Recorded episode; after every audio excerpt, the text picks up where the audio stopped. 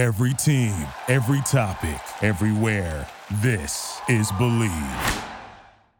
Support for this podcast is provided by Sobczak Law. Revolution Recap thanks Sobczak Law for their support of our show, local independent media, and their mission of bringing unbiased truth. Revolution Recap would also like to thank Six Point Builders for their support. Six Point Builders are builders of fine, custom homes in the Boston metropolitan area.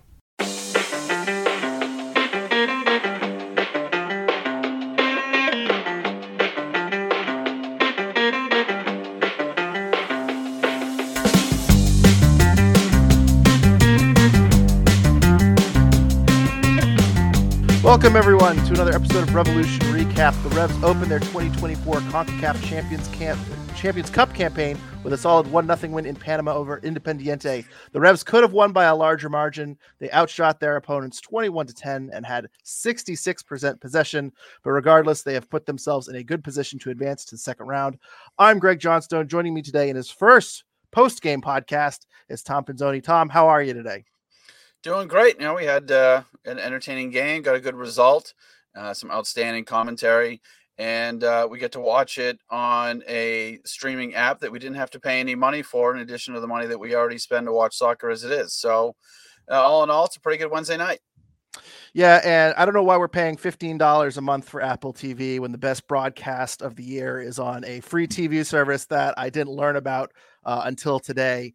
Uh, Tubi, I'm a big Tubi guy. Uh, big fan of that product, and I'm definitely going to be checking out. Before the game, I was watching a baseball game from the mid 2000s. It was Cardinals Cubs, uh, Matt Morris versus Shawn Estes. Uh, those are some real old old players that I haven't thought of in 15 years, and I loved every moment of it. So big fan of Tubi. Um, also a great night for me betting wise. I bet uh, the under two and a half goals and under one and a half goals line, and I bet that at Bet Online. BetOnline continues to be your number one source for all of your basketball wagering needs, including pro and college hoops throughout the year, as well as CONCACAF Champions Cup. Uh, with up to the minute odds, stats, and trends, you can follow your favorite team's path to the playoffs. I guess this is NBA playoffs, but it's also the Champions Cup uh, with in live betting contests and all the best player props. Experience the world's best wagering platform anytime from your desktop and your mobile devices. So head to BetOnline today to become part of the team and remember to use our promo code BLEAV BLEAV for your 50% welcome bonus on your first deposit. That is promo code BLEAV, BLEAV for your 50% welcome bonus on your first deposit. Bet online, the game starts here. Uh, and the season started here tonight. A phenomenal game, phenomenal result for the Revolution. A lot of questions after a very uh, rough preseason, to put it one way. Uh, zero wins in preseason, but they have a good enough result uh, to start 1 nothing in their Champions Cup. Tom, uh, let's get to our key takeaways, which are brought to us by our friends at the Rebellion. Go to nerebellion.org to learn more about them and how you can become a member for this upcoming season. Uh, but Tom, what was your key takeaway from tonight's game? Uh, look, the key takeaway is is that you know, like you said, you know, we can we can stop worrying about the preseason now. We can, uh, you know, we, we can we can put it in the past, and and I I think once as soon as the preseason is not the part of the season that we're in, uh, everyone regains the perspective of these games are not particularly important. The results are not important. You know, it's a new coach trying to implement a new style of play, and uh, you know the whole squad gets changed out at halftime for most of those games, and you know it's just there's nothing else to really kind of latch on to. So you latch on to anything you can, and then as soon as the season gets started, uh, you know they they they you know they they dominated the game in all the the categories you would want them to dominate in. And uh, you know they scored a goal which was everyone's you know biggest concern. They could have you know could have had two or three more possibly. Uh, so yeah. So i'm happy that uh, we're in an actual season now and we can leave the preseason where everybody wants to leave it which is behind us now, I think some people too will say one nothing game. You know, this is a team that, truth be told, I knew nothing about them coming into this competition. I still don't know a ton about them, but I could kind of tell that there is a bit of a talent gap. Uh, do you feel that one nothing scoreline? Is it disappointing? I know we're talking about kind of the underlying stats, but to me, I, I think they kind of took care of business, and this is a job well done. You kind of come away not conceding on the road, getting the W. Uh, but I think a lot of people are going to feel like this is a bit of a let off. Do you agree with that? Uh, no, it's first game of the season. Uh, uh, Independiente is in their fifth game of the season, and look, we can sit here and say, "Oh, well, it's the Panamanian League and this, that, and the other," but like you said, no one knows anything about the Panamanian League or this team, so you can you can write them off and dismiss them. Obviously, there was a bit of a talent gap, but uh, look, it, it's a knockout competition tournament, uh, so the, the the objective is get a lead. Uh, you know, and any any type of competition like this, the goal is the away leg, get a goal and don't concede, and that's exactly what they did. Uh, they can find their way back to New England over the next eight days, and they've put themselves in a good position to advance to the next round. And that's that's all that matters in these knockout competitions is you know win, advance, and and just keep going and see if you can get all the way to the end. Mm-hmm. And I'll also say too, I think it was important for them to come away with a clean sheet. It's Ravas's debut, and really, I think if you keep a clean sheet, there's really no reason you can advance, even if this ended zero zero. Um, you know, the Revs, this should be one way traffic next week with the Revolution. They should win by multiple goals. So as long as they kept it in a low scoring affair, um, I, I, would have been happy, and I think that would have been a job done. But they did a little bit more than that, where um, they really after after the first few minutes, there were some kind of shaky moments, but um, you know they really didn't give any clear cut chances. There were really no good chances at all. A couple of sloppy turnovers that led to some fast breaks that they recovered on, but for the most part, uh, the Revs took care of business on the defensive side. So even though it can be cleaned up a little bit eh, on the offensive side of things, uh, I, think they did okay. Um, I'm going to kind of go to a different place for my key takeaway, and I was not thrilled when I saw Nacho Gil starting over Esmir. I think this is the year of Esmir. I think this is Esmir's breakout year. I think everyone is excited for him to make that next step. And I believe Caleb Porter said he was going to be the starting right winger uh, going into the season. Uh, Nacho Gil gets the start here today. Originally, I was a little. I understand it's a it's a uh, you know Concacaf game. Maybe you don't want to send a young player out there. You might want to save him for the DC United game. You don't want to load him up on minutes too early in the season. Uh, I kind of understand that, but I was a little disappointed. Nacho got the start, and Nacho proved me wrong. Uh, a great secondary assist uh, to Vrioni on that long ball that Vrioni flicked on to Chancalay. Uh, that was a great great play. Uh, Nacho had two runs in the first half. One of them was cut out by uh, the, the, defense, but another one, uh, you know, he was straight on goal. Bit of a bad touch. We can kind of blame the field for that one. It seemed like he just couldn't really control that. But if he controls that, he's got a clear shot on goal, uh, and he's probably going to score as well. 85% pass accuracy. He had 49 touches in about 63 minutes. Um, seven recoveries. Uh, he was eight for 12 on ground duels, uh, and he also was fouled five times. Uh, he had a pretty solid impact in the game. And for a guy that I think a lot of people thought of being a backup player, uh, not someone who you really want in the starting lineup, and is probably going to be depth later on when Dylan Borrero comes back, uh, I-, I thought he had a great game, and I thought he was a bit of a game changer in this one.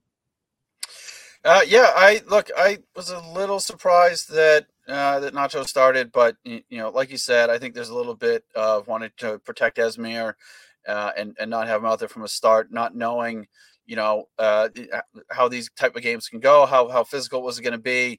Uh, you know, you saw a couple players get hacked down in the first half. You know, the game never really got out of control. Uh, but you know, in, in those types of uh, away game situations, uh, you know, it, it's always a possibility. So I think it was probably just being just being a little safe and, and just kind of keep the young kid out there. Easy way to get yourself kicked o- kicked all over the field is being 18 year old trying to show people up. That that usually doesn't go over too well. And I think you can see Nacho's experience. Uh, I'm sure Nacho, you know, back in Spain has has come up against plenty of tough defenders, and uh, he clearly knew how to he knew how to handle himself. He got on the ball quite a bit. Uh, he had a strong game. You know, had six passes into the into the attacking third and uh, you know he he got one guy onto a yellow card and I think it was about 30 seconds, right? He took him one way, took him another way, get, gets himself a yellow. Uh, you know, so just the kind of crafty, smart little stuff that uh, that he can bring when he gets an opportunity to play. Yeah, and I believe that yellow. I, am I'm, I'm hoping I'm not going to screw these names up, but I believe that was Fields who later on I forget who he fouled, but he, he almost got a second yellow card in the first half, if I'm remembering correctly. Uh, so oh I, yeah, no Fields uh, Fields probably should have been sent off on that second one. Hmm. Um, to be perfectly honest, though, at that you know at that point the game was still 0-0. Uh, I don't really know that you actually want the opponent to go down to 10 men at that point because you then give them an excuse to you know play a 4-4-1 and just sit everybody inside of the 18, uh, which might have been you know more of a challenge for them to break down. No, but Gil Gil turned a guy one way, got clipped in the ankle. Uh, the guy kind of flipped out about it. And then 30 seconds later, the ball comes to him and Gil took him the other way. He fouled him again and he got him a yellow card. So, uh, you know, that, that type of stuff. Again, I don't know that people pay too too much attention to that, but like you said, you know, picking up picking up fouls five times, mostly in the other team's half, uh, you know that that helps the team, uh, you know, keep their momentum going. For the record, I would have taken the power play in the first half. uh, he did get subbed off at halftime too. I did notice that. Uh, yeah. They got him out of there quick. Uh, he he seemed like Fields was seemed like someone who the Revs um, had the upper hand on too. So it'll be interesting to see if he gets the start in the second game uh, or if they mix things around because Fields certainly um, was asking to be sent off. I thought Murillo too uh, in that second half. The referee goes over and has a heart to heart with him, doesn't card him goes goes you know really heart to heart has a, has about a minute chat with him and then maybe like 30 seconds later uh, you know Murillo goes right back into chocolate and, and fouls him and forces yellow card out. So um some, some pretty good ag- aggression from uh from the home side here. But uh let's get to some listener questions. Um, those are our key takeaways. I think we're to do this in live time uh, we're getting these questions as they roll in, so these are not very organized. Hopefully, they cover everything uh, we want to talk about. Let's start here. Let's start with the goalkeeper. Thoughts on Ravas? Questions from Ryan. Thank you for the question, Ryan. Uh, Ravas comes away with a clean sheet in his first game. Not really challenged too much. I don't think I learned a whole ton about Ravas tonight. But what do you think, Tom? Uh, what was your first impression of him? Yeah, I mean, he, he was fine. I mean, like you said, there, wasn't a whole lot for him to do. Uh, you know, there was one moment in the second half where the Revs were uh, they were cut out a little bit. They only had two guys back, and there was a, a switch of play uh, from the right side to the left side of the field. Looked like maybe that was going to be uh, an opportunity for for Independiente to create a, a you know a quality chance. Uh, and he was quick to come outside of his penalty area and clear the ball away. Other than that, yeah, I mean, not not too much to do, you know, for him to do. He didn't make any big mistakes, uh, you know. So yeah, he looked pretty solid in that one moment of of a little bit of tension there. Uh, you know, he was he was quick on the spot and and cleared the ball away and you know resolved that situation. Yeah, 10 shots uh, for Independiente, two of them on target. I don't think, I don't remember either of them being too threatening. I remember one shot went wide that I thought maybe Ravas was a little late to react to, but there was really nothing too threatening. They didn't seem like they were able to really get in the box too much. Um, yeah, so there, there's not a ton. I'm not super impressed with Ravas, but uh, did enough. I, I think if Earl Edwards or Jacob Jackson was in goal tonight, they're still probably coming away with the shutout. So I'll, I'll put it that way. Uh, TBD for Ravas, and we'll see how he does. I, I assume he's going to get not challenged that much in the home leg too. I think we'll learn more about him uh, this week against uh, DC United. Uh, let's go to probably the player I'm most negative on, and that's Mark Anthony Kaye. Alden says Kaye is not that good.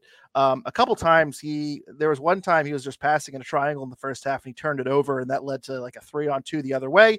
Luckily the Revs were able to recover it. I think that led to a shot that Andrew Farrell blocked. He lost another pass as at one point that led to a turnover. Um, Kaye, I, I think you know, I, I, wasn't too thrilled with his performances last year.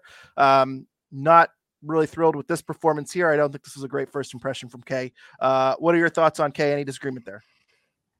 No, I mean he was he was fine. You know, he wasn't um, uh, look, he certainly wasn't horrible. He you know he wasn't spectacular either.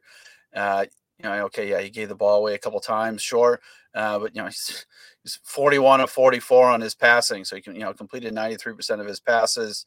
Uh, you know, he was on the ball, you know, a, a, decent amount. He had 10 passes into the final third. Uh, you know, look, he didn't really stand out, uh, but I also didn't see too too much to really be concerned about. I don't think he was any better or worse than Polster uh, or Buck when when they came into the game either.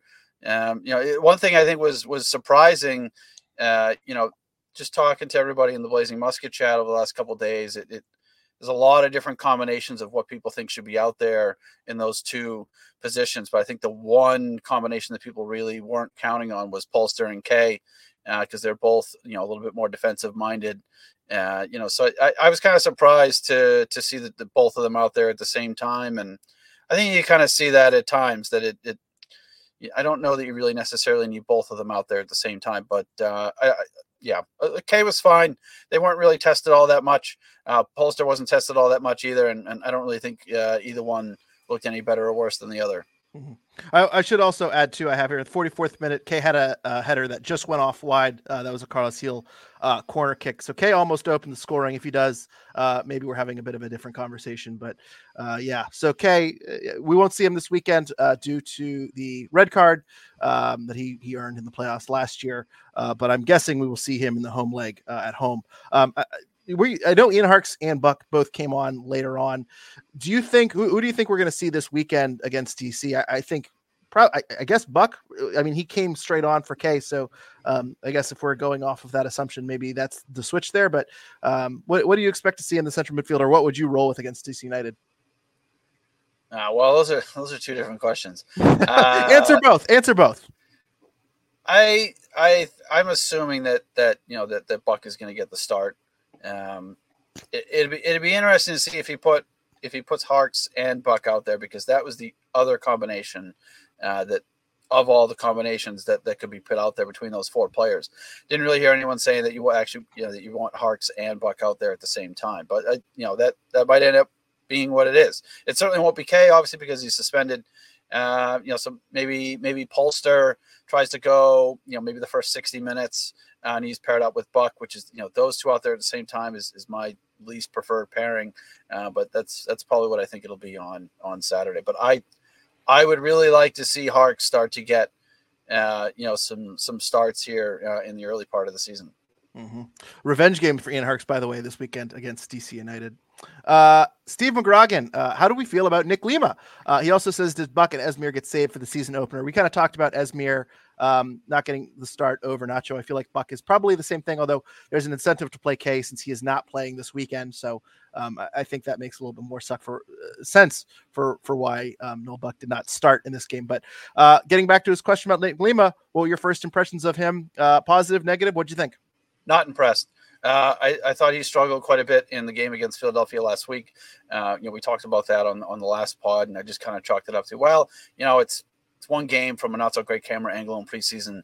Uh, he look he uh, he held his width really well tonight, which is a a human being's ability to occupy space is is one skill that most of us have. So he he was able to do that. Uh, you know, he, he pushed up high and early in the possession, which allowed Nacho to drift centrally and get on the ball. Uh, but you know, when the ball came to him, I, you know, I don't know, he, he didn't really do too much with it. I didn't. He didn't really look uh, too apt to to carry the ball forward on the dribble. Uh, some of his passes were a little shaky. Uh, you know, you, you can blame the turf if you want, but when you see other people able to connect ten and fifteen yard passes and and he isn't, uh, yeah, just not not terribly impressed. Uh, and you know, I, I think the the purpose in acquiring him was that you know Bye and Jones are, are the preferred two outside backs, and he would be someone that would you know rotate in when needed. Uh, but you know he's potentially going to be needed quite a bit. Kessler is is hurt, and it's you know undetermined as to when he'll be back. Bye isn't going to be back until late summer. Uh, so yeah, hopefully Lima can can kind of build from uh, what is a, a, very low base that he's set in the last couple games. Mm-hmm.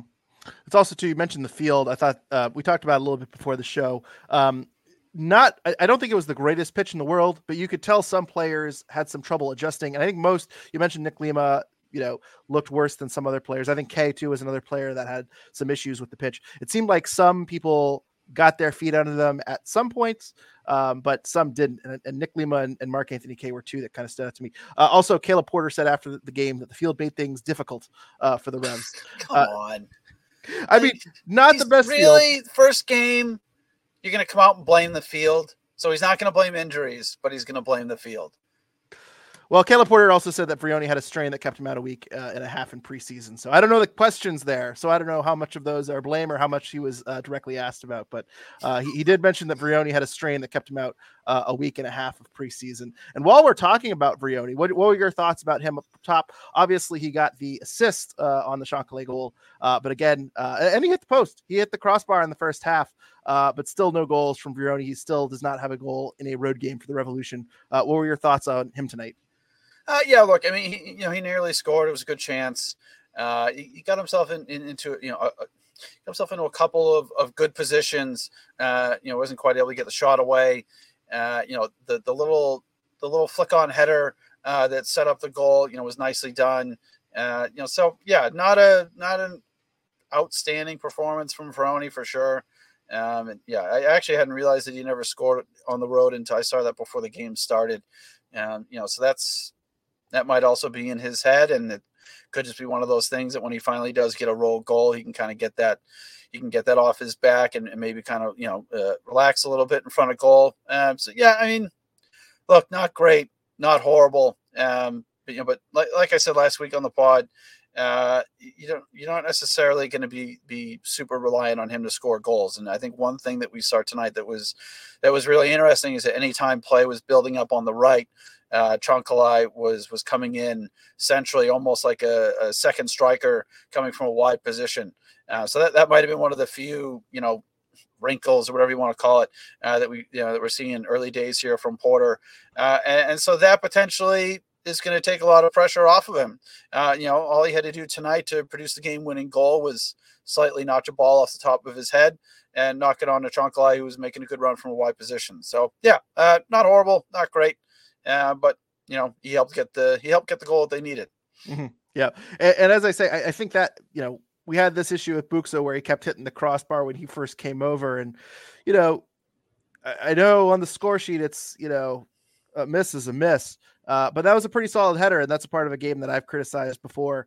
Uh, so for him to get an early chance uh, certainly was promising. Still seems a little bit behind. His runs still seem a little bit off, but it was nice to see him uh, contribute. He had four shots tonight, none of them on target, but it did hit the post. 21 touches uh, in 76 minutes. Um, did, did have two passes into the final third. Uh, was dispossessed once. Um, thought he was he was fine tonight. Uh, will be interesting to see if he's able to get on the board uh, at home in the home leg uh, while they're playing weaker competition. We did get a comment here from Bubba Dubs. He says Vrioni was half a step away from some of those crosses. He needs to anticipate those. Played positive and was way better uh, than Wood when than uh, Bobby Wood. Uh, we still lack depth up top. Um, I thought Bobby Wood was fine. Um, and Bobby Wood is no good for opposition defenses. We learned that from the commentary tonight. That's that going was, to be that was good. That that, that is going to be said a lot on this on the, podcast. Yeah, uh, the substitution put Bobby on the field just for that comment alone was was worth it. Uh, yeah, uh, just just going back to Vrioni, you know, he uh, he only attempted eight passes. So uh, you know, Porter identified. He kind of contradicted himself. Actually, he said that Vrioni, uh, you know, is, is, is capable and pretty good at holding the ball up, and then turn right around and said, uh, but it's something that you know that he can still improve on, which I think is a very nice way of saying he's actually not good at holding the ball up.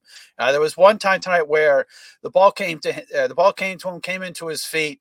He had, I think he had two at least two, if not three options to just simply knock the ball back and then spin out and make a run. Uh, and instead, he kept the ball turned and, and was going at basically their entire back four all by himself. I I don't I don't know that that's really an effective uh, approach for for most strikers to turn and go at the entirety of another team's back four uh, with little to no support. So hopefully that's something that Porter uh, can identify and, and and you know show that clip to him. Like look when we're talking about holding the ball up and laying it off. This is what we're talking about. You've got you've got uh, you've got Nacho and Carlos behind you. Knock it back to them, spin out, make a run, and and and they can get you the ball in a better position. So, um, but yeah, Wood. Yeah, I mean, you know, he wasn't out there for too too long, and I, you know, I thought he was he was fine. But again, you know, good but not great, but not horrible. Mm-hmm. Uh, Paulo said, I thought Gil and Vrioni looked rusty, uh, but I guess some rust was to be expected. Are you disappointed we won by only one? We talked about at the beginning of the podcast. Actually, I, I think Vrioni, you can kind of say, you know, again, not a world class performance, but I thought Carlos Gil did have a pretty solid game overall. He had a couple of through balls that were set up nicely. And again, if Nacho Gil is able to handle that pass in the first half um, and is able to uh, slide it past the keeper, uh, then the Revs have a goal in the first half as well as the second. We're talking about a 2 nothing game. This is a lot more uh, of a comfortable margin. Um, I, I, think Carlos had a, a, pretty solid game overall. Maybe not the world class, you know, eight key passes type of game, but five chances created, uh, 70 for 77 passes. That's 91%. Um, he almost set up Kaye on that corner kick, 15 passes into the final third, uh, four for four on dribbles. I'm just looking through the stats here. I, I, thought he actually had a very, very solid game, five for six on ground duels. Uh, so I, I, disagree with Paulo on Carlos Gil, uh, but I get kind of the Vrioni comments there that he looked a little bit rusty. Uh, anything to add on Carlos before we move on? Yeah, I mean, I, if that's a rusty night for Carlos, then you should be really happy about that. If, if you know, if him only yeah, uh, you know, he, he put he put Nacho in for what was nearly a goal. Uh, he almost slipped him in earlier uh, as well. The ball was you know just cut out, almost got through uh, to Nacho making another you know a nice little short little run in behind the back line. Uh, so yeah, I mean, if that's an off night for him, great.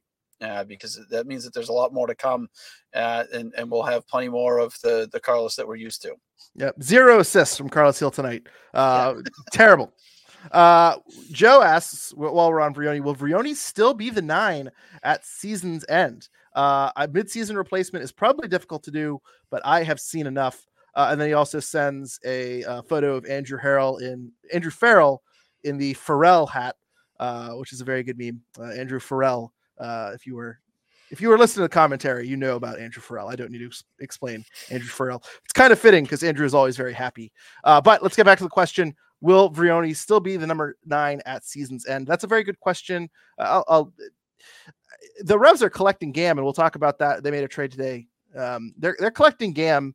It seems like they are not going to be stagnant at, in the middle of the summer. So if Vrioni struggles, I wouldn't be shocked if they go out and they make an improvement. I think they probably should have looked at getting another striker of some sort this past season. Um, but I think they're giving Vrioni a chance here at the beginning of the year. And if he's not going to be able to do it, I wouldn't be shocked if they go out and get a midseason replacement. So it really comes down to is he going to convert and is he going to be a difference maker?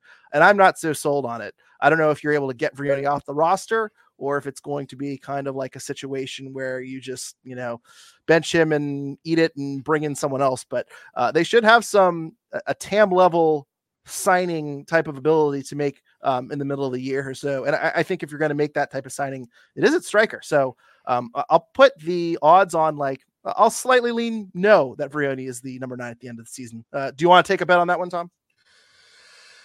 Um, no. I mean, look. It, eh, so you know, th- this guy has seen enough, and um, okay, but um, Curt Onalfo hasn't, and Curt is big on him. So you know, th- there seems to be some way to go uh, in convincing in Curt and and Porter uh, that they need to look for you know an, another alternative. And that's that's the easy part. The easy part is okay. We need to bring somebody else in. Okay, so if they acquire some, you know, if they acquire some MLS crypto, maybe they can make that happen.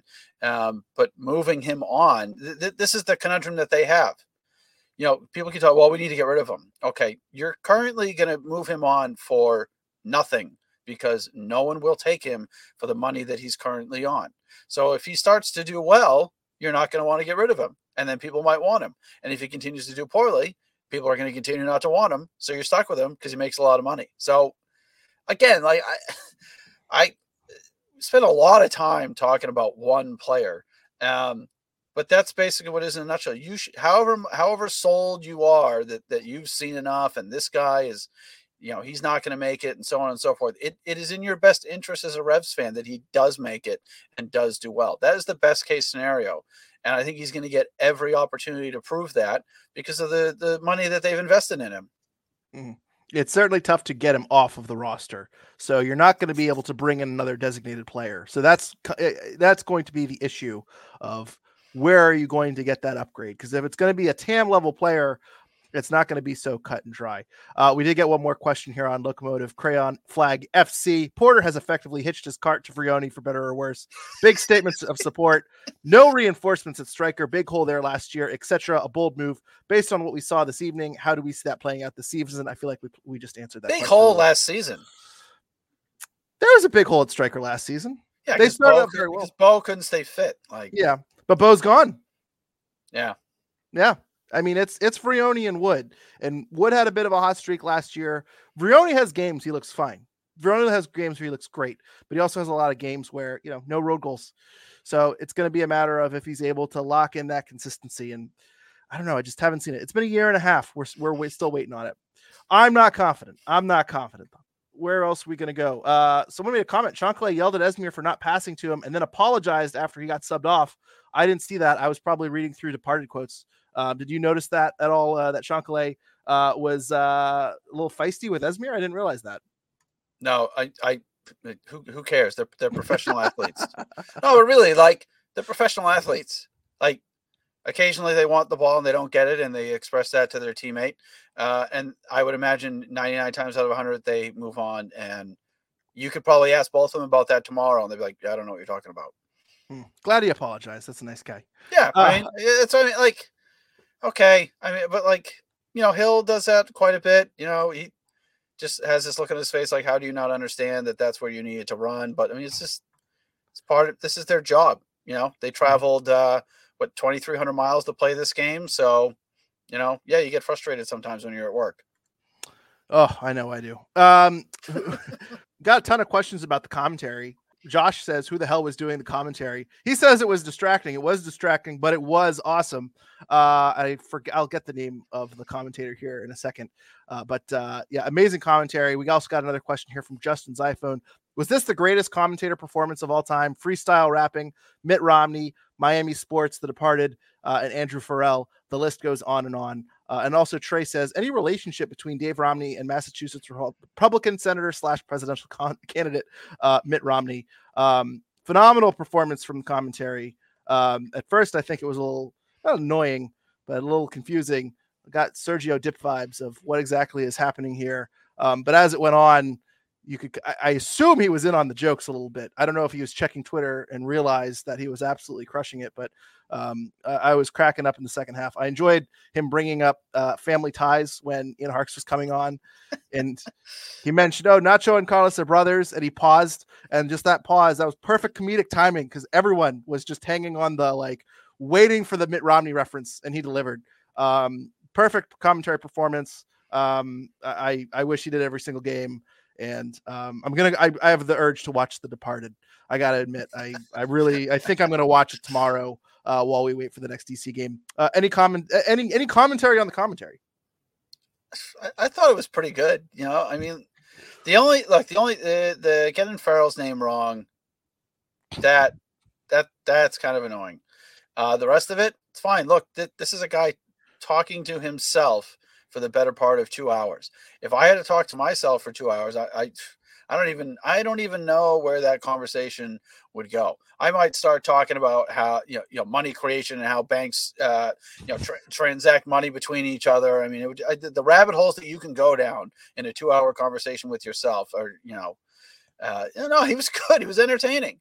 You know, I, I you know I do appreciate the not being lectured to about what we're supposed to be thinking about the soccer game that we typically get um, you know quite often from the you know the, the, the analyst that just sits there and just tells us what we should think about everything.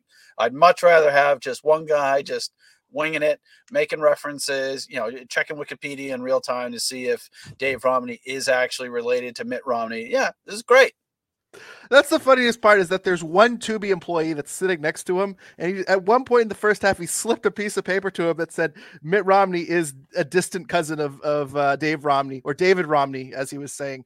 Um, that I also thought there was one point too that he said Andrew Farrell's name correctly, and then went right back to Andrew Farrell. So I don't know if he misspoke and accidentally said his name correctly, or if he said it correctly and then somehow became aware of the joke and then went back to Andrew Farrell. There, there's layers on top of this commentary tonight, but it was phenomenal. Yeah, I would like to get to the bottom of of of how that happened because you get everyone else's names correctly. You know, he was he was pretty emphatic with his uh with his eyes. He was really like he got Esmir's name right. yeah, right. Like well, David Romney. Um, I, I thought David Romney was incredible. Um, yeah, you, you do get a pronunciation sheet when uh, with the game notes. So I don't know if just he skipped over Andrew Farrell or if that was just a running gag that he thought was funny, and it was. Uh, but you, you also hit the nail on the head. Two hours of talking by yourself um, is not fun. You're going to go a little bit crazy. You're going to go a little bit delusional. If I had to talk for two hours, on this show and I was just doing a two hour solo podcast, it would ended me freestyle rapping. And that's why I bring on people to make sure I don't get into hip hop. So, um, but yeah, phenomenal performance. Fingers crossed that he will be doing commentary next week. Um, yeah, great job. I need to get, I'll, I'll look up his name too here. I want to give him full credit so everyone can follow him on Twitter. Uh, Porter, last question here. In your opinion, how will the Revs blow it next Thursday? A nice pessimistic question to end the game, to end the podcast. I can't see them blowing this game Thursday. Famous last words, but I, I think there's a talent difference. I think this is a long flight up for Independiente. Um, I think this was the leg for the Revs to quote unquote struggle, and they seem to be in control of this game really from the 10th minute on. I can't envision them blowing this in any way, shape, or form. I'm aware this is this clip is going to be cut and posted uh, on Twitter if this is wrong, but I expect the Revs to win by multiple goals next week. Um, and outside of uh, you know, Philadelphia Union Andre Blake Bizarro own goal like we saw yesterday, I can't envision the Revs even conceding, let alone somehow coming out of this um, on the wrong side of the scoreline. So Uh, I'll take my chances here and say no chance that they blow this. Zero zero point zero zero zero one chance they blow this. They, they, they should be fine. Uh, you know, they were able to get out of there with a result. Uh, like you said, having been the ones that had to do all the travel, now Independiente is going to come all, you know, wow, making even a longer trip. They're going from Panama all the way up to New England, right? The Revs are only traveling from Florida. Uh, so they saved themselves, you know, whatever, eight, 900 miles. Uh, so yeah, uh, no, it should be. And I, I, why? I mean, I, I don't. Why be pessimistic now? Like, oh, oh we're Revs fans. We're Revs fans. Like, we're always I mean, pessimistic. Come on. Like, it's February. It's 15 degrees outside. Like, you know, there's plenty of other things to be miserable about. Well, I, I, after the last uh, Champions League performance uh, where they blew a three nothing lead at Pumas, I do not blame uh, the pessimism, but I think for this one they should be good. There really should not be any sort of hiccups next week, and I can tell myself I, I feel myself jinxing it. The only way they blow it is if I jinx this so hard um, that they they end up screwing up two Bizarro own goals. Um, by the way, uh, George D. Metellus. Uh, I hope I'm saying that. Uh, if I'm not saying his name pronounced, if I'm not saying his name correctly, I, I, don't think he can hold it against me. But believe George D. Metellus uh, at GD Metellus eight. Uh, go follow him uh, on Twitter if you are on Twitter right now. Uh, any other things you want to talk about uh, in the game? We covered, I think, everything. The only thing I could really um, want to add is Andrew Farrell and David Romney. Uh, very solid in the back. I, I think I kind of skimmed over that kind of quickly, but really strong defensive game, which I think has been a bit of a I don't want to say a question mark, but with Henry Kessler out, uh, it was certainly good to see Farrell and uh, Romney have a, a, strong game to start off the year. Outside of that, I don't have anything else uh, game wise to talk about. Anything you wanted to add here before we move on? Well, you know, talking about talking about Farrell and, and Romney, you know, I, you know, they they looked, you know, they looked really good. They looked they looked good together, and they played together quite a bit last season. Uh, the only the only thing that is potentially a little bit concerning is you know if, if Kessler isn't able to participate uh, Saturday or next Thursday, or maybe even the Saturday after that, you know, you're that's a bit of a, a, a tricky situation for them to to navigate uh, with Farrell and and Lima. You know, I, I, don't think you can really ask Farrell to play four games uh, between now and uh, between now and next Sunday. So hopefully Kessler is is able to to at least make an appearance. You know, maybe it's it's maybe a half an hour on Saturday uh, and then maybe they can try and get him close to the full game on uh, you know the, the, the, second leg of this thing next Thursday. Uh, that, that's really the only concern. You know, Romney Romney looked uh, you know solid and and unbothered by anything as always. Uh, I, I, thought Farrell, you know, people like to criticize Farrell. I thought Farrell actually picked out uh, several really nice passes where again you know Lima was was given with on the right and he, he was able to play some split passes and get the ball into the center. You know, in particular, get it get it in a nacho a couple times. Uh, so yeah, no, I thought the two of them looked really good, and it's just a matter of you know, can they get through these four games and get, and get Kessler back involved uh, somewhere along the way? Otherwise, you know, that could be that could be a little tricky, and uh, you know, ho- hopefully Lima starts to look, uh, you know, starts to look a little bit better as you know as as time goes on before we move on to the end of the podcast and we wrap up here today, there was a trade today. I want to touch on it very fast. Tom, you can space out if you don't want to talk about MLS crypto, uh, but we did get some questions about it before the game. The Revs traded uh, two international roster spots and uh, to the LA Galaxy, and they received three hundred and fifty thousand dollars worth of general allocation money. And we got some questions about what exactly that means, um, why they would do such a thing, um, and we've I want to say we've skimmed over the off season, but not a whole lot happened. So we weren't covering a, a ton of things that happened over the off season. Uh, but there have been a number of kind of minor trades the Revs have done. They traded Jordan Adebayo Smith uh, to Minnesota, and they received $125,000 worth of GAM. Uh, they received $100,000 of GAM uh, for their first and third super draft picks. Um, they also traded GAM. Uh, $75,000 in 2024 GAM and 100K in 2025 GAM to Charlotte for an international slot. Uh, they got $150,000 worth of GAM for discovery rights for two players. Uh, and they and today they make $350,000 worth of GAM uh, from two international roster slots. every team gets eight international roster slots. Um, basically, there for players that are not domestic or they don't have a green card. Some players like Carlos Gil and Giacomo Vrioni have received a green card and they no longer occupy an international roster spot. Basically, these moves are done when you're not going to use an international roster spot. And I haven't done a complete roster breakdown, but I, I don't think uh, so. They've traded three away. I think they have five internationals on the roster, so they don't have any extra to trade. But essentially, these are assets they're not using, and, and basically they're receiving uh, allocation money back.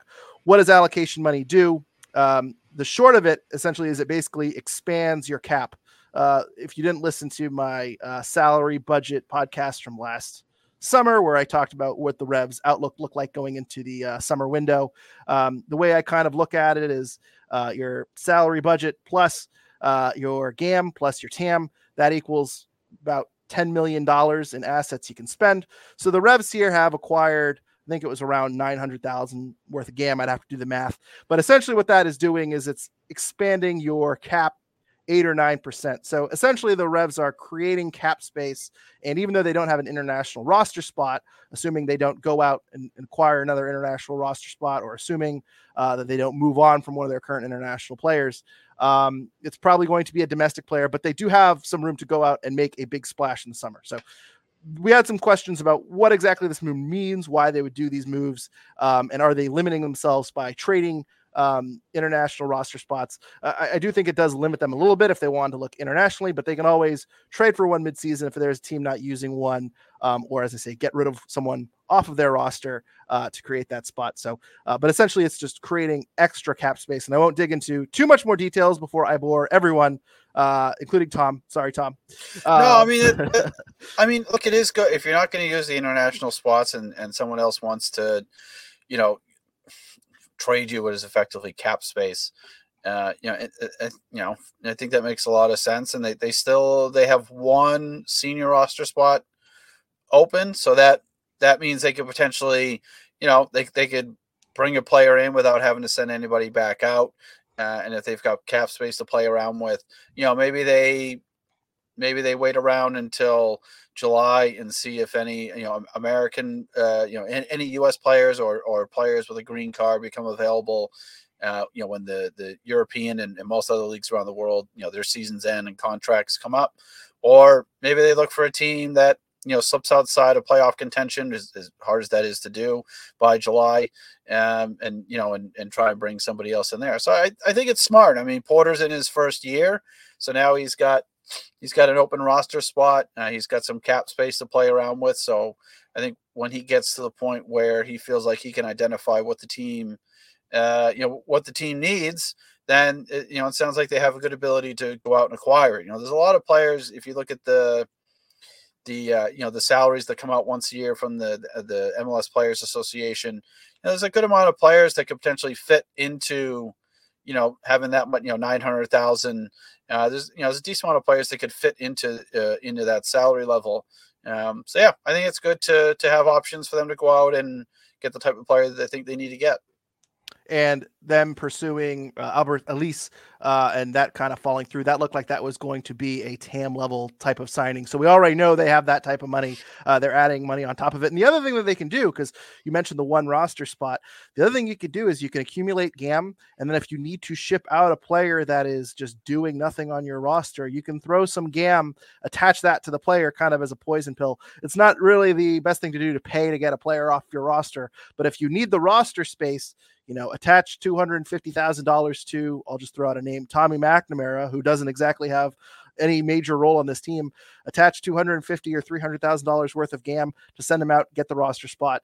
There's it, it, adds some creativity for the summer window, and right now there's not a lot of creativity on the roster space. So at least they have the creativity uh, money wise. I will say we did get some comments from people that wanted me to do a podcast, uh, uh, kind of projecting where the team was uh, money wise, cap space wise, like I did in the summer last year.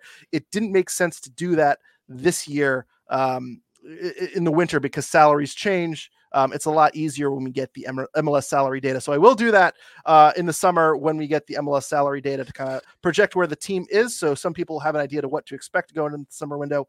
But right now, it, it was I would have had to have made too many um, assumptions and guesses at what it was, and um, I, I, didn't want to go down that path. So uh, there's there's no way there's no way to really know is there like what what they actually have in terms of cap space and No. like I really wish they would make that all of it. I think it would actually make it I think it would make talking about MLS a lot more interesting if you could sit here and say, okay, because you can do this with the NBA, right? You can talk about very specifically this is how much roster space they have. This is the type of contract that this player is eligible for. They have this guy, they have his bird rights. Uh, you know, it, all this stuff is known, and I think that creates a lot of, especially around like trade deadline time. There's a lot of interesting conversations that that that you can have. Whereas here, it seems like you might be able to get the salary half, but the other half of it, you know, you're you're totally in the dark.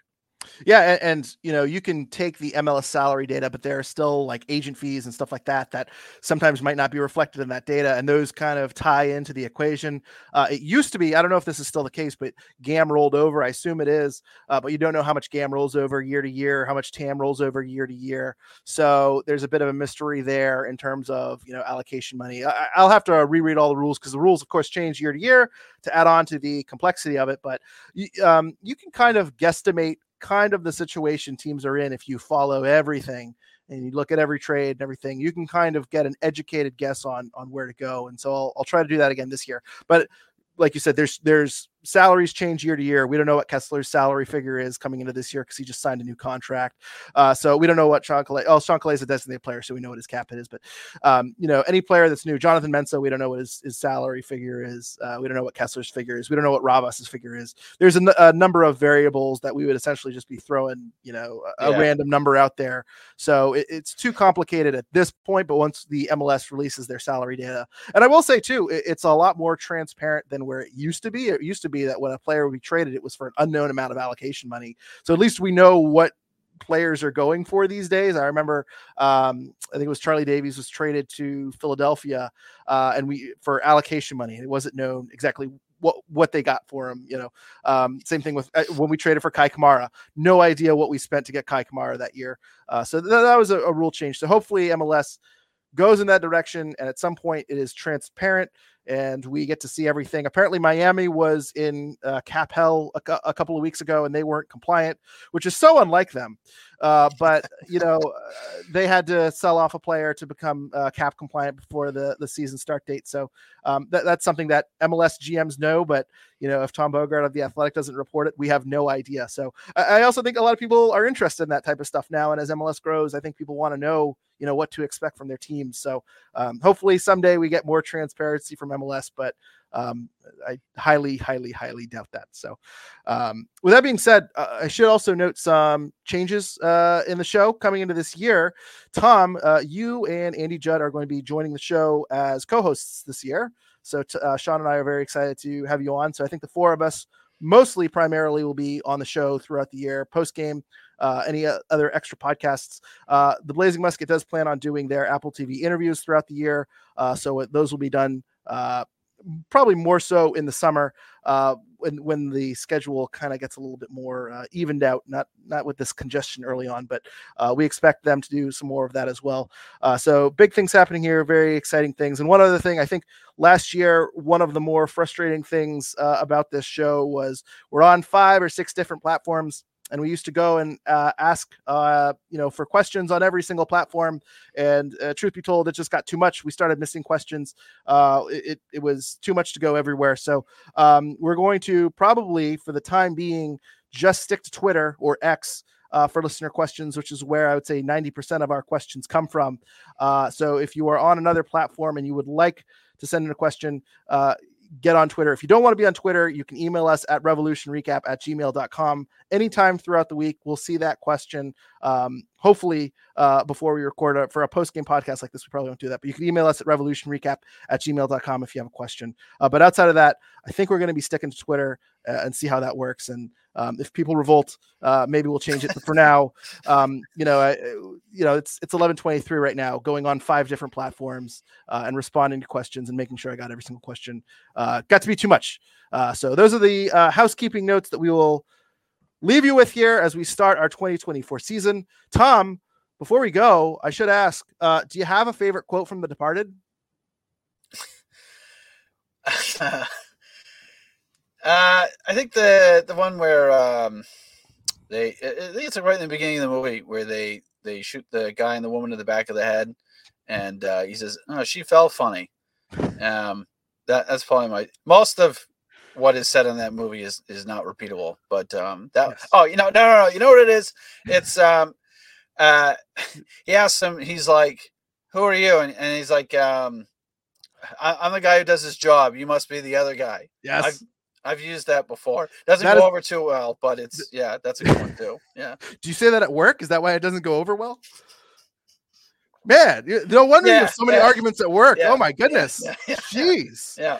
Chancalay is the employee of the year compared to you, Tom. Uh, no, uh, I, I actually tweeted that one out. Uh, I, I I was going through departed quotes, and uh, most of them I can't say. I'll tweet them out, but I won't say on the podcast because I'll have to add an explicit tag, and um, I, I don't want it to get a little too uh, R-rated. I know we already had that with an R the uh, RIFC podcast a few weeks. Yeah, ago. yeah. Yeah. You already you already threatened to jump uh, Don Garber. So you know. He does hate America. See what he's doing? Oh, should we talk about the Open Cup? Only eight teams. Do you have a reaction? Meh. Which eight teams? I, I don't actually know. Just random I, draw out of a hat. I don't know. I think it's the one with the least schedule congestion. I, I don't know. It's all very stupid. Just send your reserve teams. That's- Why do you need to make a That's show how of you it? qualify for a cup now. I don't know. Your schedule is is one of the eight uh, least congested. You're not doing anything, Vancouver. Go play in the U.S. Yeah. Open. Oh, I guess it wouldn't be Vancouver. Oh, that was a stupid. Oh boy, that was dumb. Uh, Colorado, Colorado, go play in the U.S. Open Cup. Um, I don't know. Apparently, I, for those that don't know, uh, apparently over the weekend, uh, news broke that MLS essentially was holding the U.S. Open Cup hostage uh, and threatened to withdraw. And as a result, USSF was wondering if it was even worth playing, uh, which uh, did not sit well with many USL teams. Uh, hopefully, the U.S. Open Cup stays. Uh, we like the U.S. Open Cup, but truth be told, I, I think it's at the point now where for MLS, it's the lowest priority on the schedule. But just send, you know, all these MLS teams have reserve teams at this stage. Just send your your reserve kids. You don't need to, to make it a rule. Uh, just They do it know, anyway. let the teams decide. Just let the teams decide what teams they want to roll out. I Yeah. I mean, I went to uh, the- Pittsburgh game. Yeah, I went to the Pittsburgh game last year, and it's like this is Revs two anyway. So what? You know, no offense to anyone that played in that game, uh, but you know, it's like what? What's the difference? Mhm. All right, they should just tell them, look, guys, just just do what you get. Do what everyone else. Do what they do in in England, right? England has two cups. God, can you imagine? Uh, you know, they have they have two cups, and you know, they just tell them, look, you know, do do whatever you want for that, that League Cup game in August. So if you get yourself knocked out of it quick enough, no one will even know that you're in it. Um, and then, you know, if you get to the quarterfinals, semifinals, okay, fine. Then you want to take it seriously. Like it's not, it's not that hard. Well, we actually, I, I will plug our Jeff Larentowicz interview from a few years ago, but he played on a few different teams. And we, I remember we asked him, said, how seriously is the U.S. Open Cup taken? And, and like, did that change from team to team? And I remember I'd have to go look up the exact quote, but he said, you know, some take it really seriously and some win a couple of games and you kind of look around and you're like, yeah, I guess we're going for it now. Uh, so I, I, I think there's kind of a different kind of feeling throughout the league. But, you know, if you're, if you're one of these bottom teams, you know, you're, you're going for it. Like, why wouldn't you go for it? If you were, I don't know, Chicago Fire, you know, and you're having a miserable season, you know, wouldn't you want a good run in the U.S. Open Cup? I mean, what else You would you have to play for? So maybe Yeah. they should push U.S. Open Cup later in the year so the bottom feeder teams actually have something to care about midseason instead of just, you know, writing it out and waiting for uh for them to miss the playoffs. But I don't know. The whole thing is or, or you know, yeah, it is. Or you know, or you know, God forbid that they, um, you know, they can look at the the FA Cup, right? The FA Cup third round every year. Uh, you know, the the Premier League takes a break for that weekend, and it, you know, they make they make the FA Cup third round the centerpiece uh, of of that weekend, and that's when you know that's when all the Premier League teams come into the competition. So, I feel like if MLS really wanted to, they could have they could have done something like that. They could have done something to embrace it and make a big deal about it, you know, and and give a weekend over uh, you know, to to the U.S. Open Cup. Uh, they also could have tried to say, "Hey, look, you know, we're, we're not really happy with how this gets broadcast and packaged. You know, it gets packaged and all this other stuff." Okay, then fine. Then then bring it, you know, bring it in house to Apple, which is, you know, they're they're trying to suck every single form of you uh, soccer in this country into that one medium. So bring the U.S. Open Cup in there and and and have your, you know, they've got what eighty personalities that are employed uh, by Apple now. So you know, bring them in, get them on the broadcast. Uh, they, they really could have done something to turn this around. Uh, but instead, they've decided that they're just going to try and kill it off. They're going to act like they're above it. Uh, they went and, and you know they went and invented a tournament that nobody nobody wanted, nobody asked for, nobody really cares about. I mean, you want to talk about a tournament that nobody cares about until they get to the semifinal. The Leagues Cup is the is the textbook definition of a tournament that no one cares about until it's like, oh well, okay, I guess we're still here and whatever this thing is, and the only reason you don't want to get knocked out of the Leagues Cup is that if you get knocked out, you don't have a game to play for three weeks. I mean, it's like yeah, anyway. I, I like Leagues Cup. I, I actually did Come not on. hate Leagues Cup. I didn't hate it. It was fine. I, I will you, say. Did you sit in Gillette Stadium? No. Did you sit in your own stadium and listen and and like they acted like we were the away team? Mm-hmm. It was the stupidest thing that I have ever seen. Everyone here is ninety percent of the people here are a Revs fan. It's in Gillette, right? The the fort the fort wasn't cheering for the other team, and we're gonna sit here and pretend like we're we're in Mexico. I, I like I'm I'm eh not saying it wasn't stupid. I'm saying I enjoyed it. Big difference. I will also say this. I think we figured out how to save the US Open Cup. Here's what you do. People are worried about viewership ratings not generating enough money. Here's what you do. You give the US Open Cup to Tubi. and every single game is commentated by George D. Metellus. Yes. And every game he freestyle raps. Every single person would turn into Vermont Green versus FC Tulsa or whatever if you have George D. Metellus, the greatest play-by-play commentator ever on every single U.S. Open Cup game. It could be at five in the morning. You're going to get sky high yes. ratings. More people will watch that than than uh, it would be must see TV. It would appeal to all ages, all demographics. It would bring in fans to watch. It would soccer. unite the country it would create world peace. So we would just I, find all of our differences just don't really matter anymore. Yes. And they would all just melt away. We would all unite behind George D. Metellus. It's a great um, name. It's a phenomenal name. And I say it correctly? I have I don't have any idea. I don't have any idea. Maybe that's what it is. Maybe he's had his name in, pronounced incorrectly so many times in his life that every time he does a game at random, he just picks a player and says, This guy this guy is going to experience my life for the next 90 minutes. And I'm going to intentionally pronounce his name incorrectly. And I'm going to make sure everyone knows David Romney is related to Mitch. That's that's the other thing. Devious scheme. Um, let's wrap this up. It's getting late. It's 11:30. It's past our bedtime. We're at about an hour. It's getting into a crazy season. You can follow us on Twitter or X or whatever at Revolution Recap. Also follow us Revolution Recap on Instagram, Threads, Blue Sky, Facebook, anything, we're there. Uh, so make sure you go follow us on social media. Be sure to follow our friends over at the Blazing Musket as well at Blazing Musket on Twitter, and make sure you subscribe to their Substack to receive every piece of news in your email inbox, whether or not it's a free or paid subscription. Also, be sure to follow our friends at the Rebellion uh, at the Rebellion on Twitter or go to nerebellion.org to learn more about them and how you can become a member for the 2024 season. Uh, and of course, thank you to our presenting sponsor, Bet Online. Remember to use our promo code Bleav for a 50% welcome bonus on your first deposit. Uh, and of course, make sure you are subscribed on iTunes, Spotify, wherever you are listening. And if you could please rate and review us five stars, it will help people looking for Revolution content find it all year long. Although I think we might be converting to a George D. Metellus podcast after this episode. Forget the Revs forget Vrioni, forget Caleb Porter. Uh, we're all about George D. Metellus. So uh, we'll be back uh, following the weekend game against DC United, the MLS opener. Hopefully, George D. Metellus is on the call, but regardless if he is or not, we will be here. So until then, thank you everyone for listening and go Revs.